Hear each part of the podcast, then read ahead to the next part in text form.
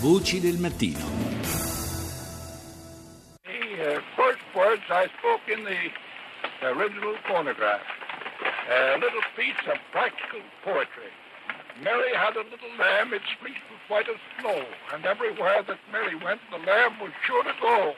Non, un, non, era un disturbo sulla, sulla, vostra radio, assolutamente, era un suono che arrivava dal passato, un suono per molti versi storico che ha, ha fatto davvero la storia della eh, riproduzione del suono. Era la voce di Thomas Alva Edison.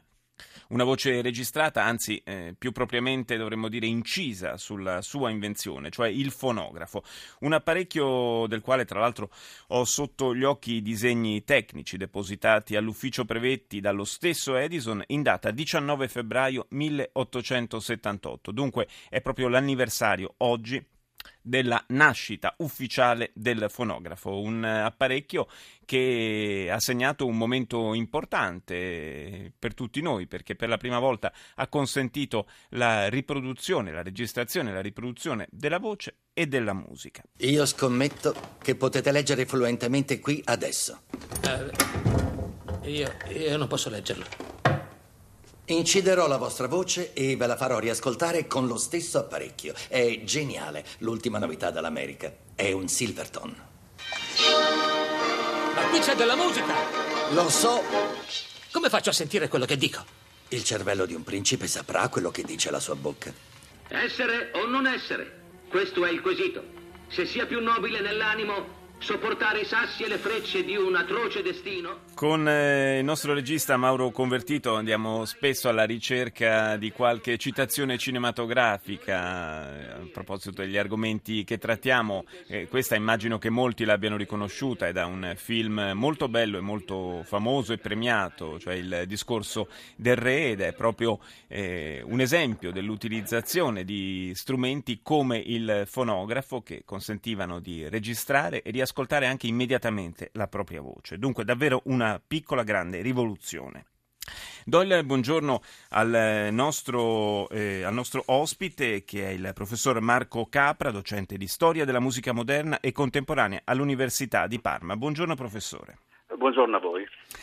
Abbiamo preso come scusa in qualche modo il, l'anniversario della, della, nascita del fonografo di Thomas Alva eh, Edison per parlare un po' della, dell'evoluzione che ha avuto in tutti questi anni e la mm, capacità dell'uomo di registrare e riprodurre il, la propria voce, i suoni, ma soprattutto la musica con delle evidenti eh, ricadute anche sulla, poi sulla socialità in qualche modo. Eh, partiamo, mm, facciamo un rapido excursus, diciamo, partendo proprio dal, dal fonografo di Edison che poi ha avuto una rapida evoluzione.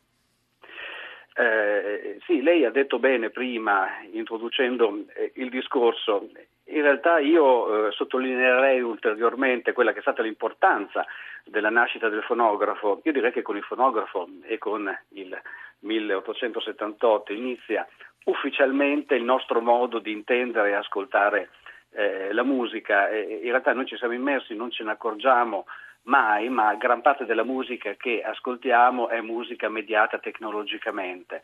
Mentre allora nel 1878 tutta la musica che, che si ascoltava era musica dal vivo e così sarebbe stato per molto tempo ancora. Eh, da allora iniziava a essere vero quello che noi sperimentiamo quotidianamente, vale a dire la possibilità di ascoltare musica, ascoltare suoni, ascoltare voci, eh, anche senza essere presenti nel luogo e nel momento in cui questi suoni, queste voci venivano eh, realizzate. Sì, oggi, se, oggi, sembra una, un'ovvietà, diciamo, ma ovvio, in ovvio. realtà una volta la musica era sostanzialmente sì. musica dal vivo, non c'erano alternative. Era assolutamente, assolutamente no.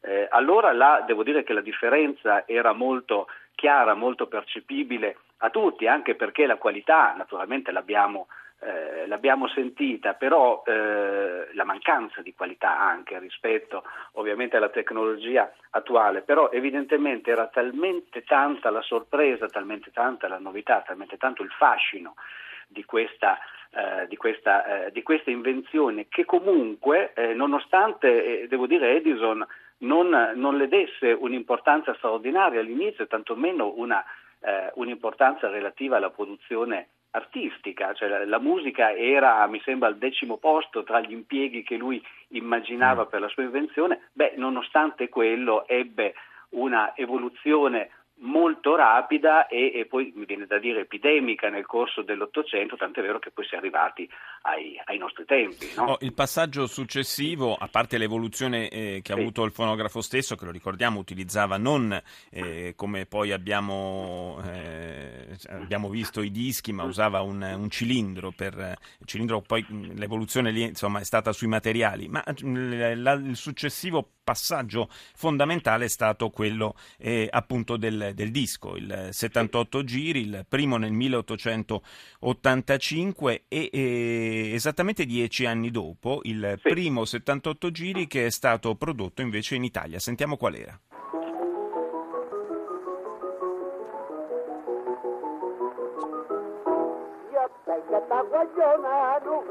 Che questa saia non ha più farsa mai per provare un perché ma aspetta ti aggiunto da stare io la malinconia sa che roba da tutto ride che ci posso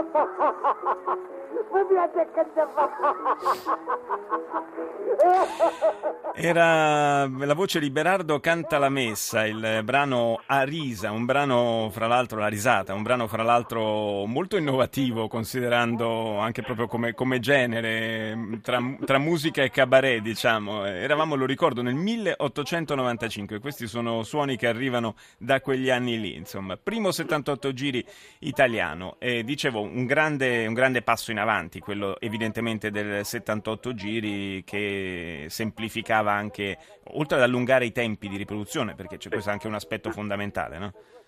Sì, ma eh, eh, in effetti l'invenzione del, del, grammofono, che poi avviene negli Stati Uniti con un, un emigrato tedesco, Emil Berliner, eh, è il successivo passo in avanti. Devo dire che grammofono, quindi disco, e fonografo, quindi eh, cilindro, convivono per alcuni anni, soprattutto all'inizio del Novecento, quando poi il eh, grammofono e quindi il disco prendono definitivamente il, eh, il sopravvento. Eh, non che la qualità dei dischi fosse migliore di quella eh, dei cilindri, anzi mh, tutt'altro, eh, però erano di più pratico utilizzo, si rompevano meno facilmente. Io ahimè, io stesso ahimè ho, ho, ho distrutto alcuni cilindri eh, involontariamente, quindi mi sono immedesimato subito nei problemi di coloro che cent'anni fa utilizzavano questo è vero, genere. È vero che anche i 78 giri se cadevano sì, andavano in mille pezzi. Eh? Naturalmente sì, ma però le garantisco che i cilindri fonografici, anche tenerli in mano non era una cosa tanto,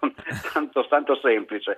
E, e, eh, allora, ecco, una cosa si può dire, si può eh, comprendere subito anche da questo passaggio, diciamo che l'evoluzione e la diffusione di questi strumenti è sempre andata verso la praticità dell'utilizzo e l'economicità dell'utilizzo piuttosto che verso la qualità del eh, prodotto. Oggi siamo abituati ai formati di compressione dei file, quelli che girano su internet, certamente la qualità non è superiore, anzi esattamente il contrario rispetto ad altre fonti audio, però è tale e tanta la praticità, la comodità di utilizzo che quella è, è, stata, è, stata, vincente. E già con il grammofono succede così, ma si figuri che fin dagli anni venti eh, cominciano a realizzare del, degli apparecchi portatili.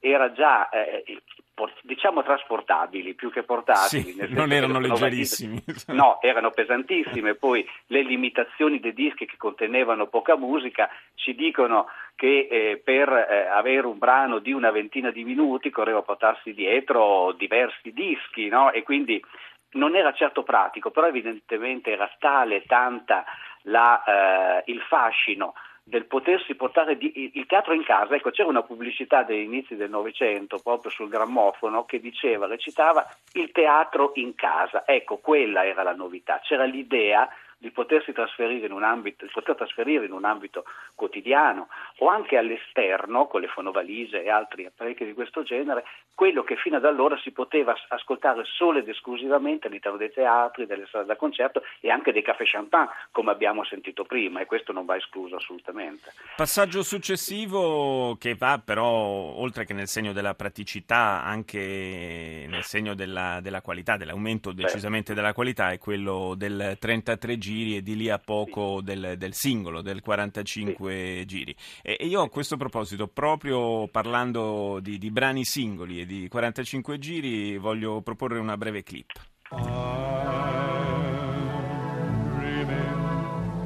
Of a white Christmas, just like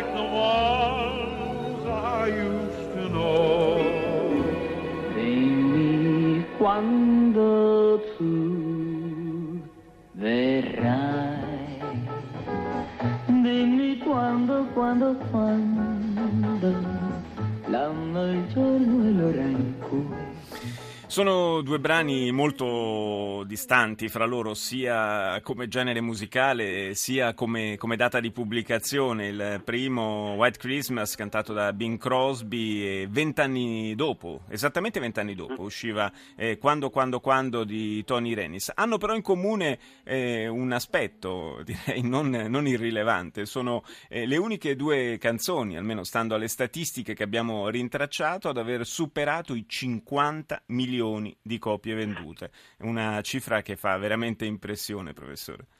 Sì, beh, le, eh, cifre parlano da sole in questo caso.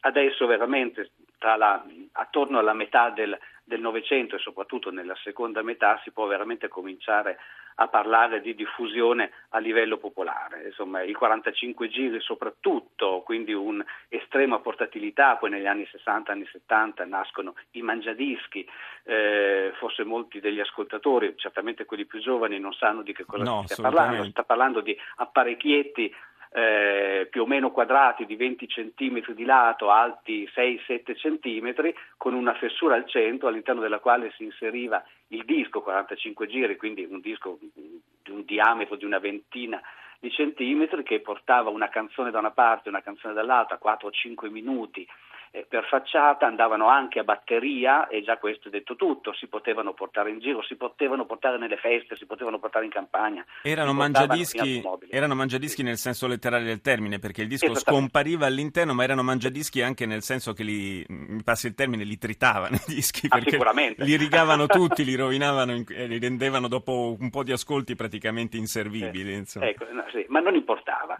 diciamo che eh, non, la cosa non interessava a nessuno, venivano usati usati e maltrattati perché proprio questi prodotti erano diventati di uso estremamente comune, non dico degli usa e getta, ancora no, però diciamo un po' sì, un po' sì. E questo aiutava molto anche la cosiddetta eh, l'evoluzione, l'affermarsi della cosiddetta cultura giovanile, per esempio degli anni 60, anni 70, si comincia a identificare in una determinata fascia della società un referente importante anche dal punto di vista commerciale. Prima non se ne parlava, eh. io faccio lo storico di mestiere, devo dire il, con- il concetto di cultura giovanile, prodotti per giovani, no, non esistevano, il prodotto era unico ed era per chi se lo poteva permettere sostanzialmente. E sempre nel segno della portabilità, della comodità, eh, l'altra grande rivoluzione è stata quella delle cassette, che già c'era il nastro, la bobina, ma insomma le cassette sono state veramente un'altra rivoluzione. Sì, ma eh, ecco, di questo in genere non se ne parla mai, persino i miei studenti agli esami dimenticano sempre la registrazione magnetica, in realtà quello è il sistema, uno dei più antichi innanzitutto, perché è inventato alla fine dell'Ottocento dal, dal danese Pulsen, eh, quel che produce il magnetofono, poi da noi si sono chiamati registratori e così via, quello è il sistema di registrazione tuttora migliore e anche il più versatile, eh, perché da un certo punto di vista è quello che permette di realizzare dei prodotti di straordinaria qualità, ma da un altro punto di vista, per esempio attraverso le musicassette, come lei ha detto, permette un utilizzo veramente domestico, di, per, permetteva di farsi delle registrazioni in casa, eh, tutti noi o almeno alcuni eh, di noi hanno rubato delle registrazioni all'interno di teatri e sali da concerto come con no? dei mini, eh beh, ma come no, eh, con dei mini eh, registratori, impazzendo naturalmente perché c'era il cambio di cassette, questo toglieva anche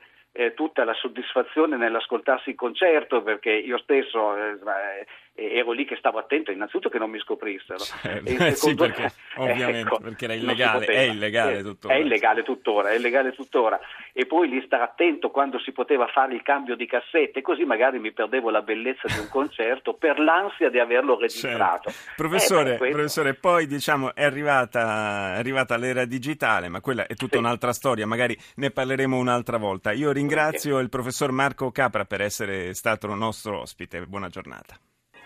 Finisce così, questa favola breve se ne va.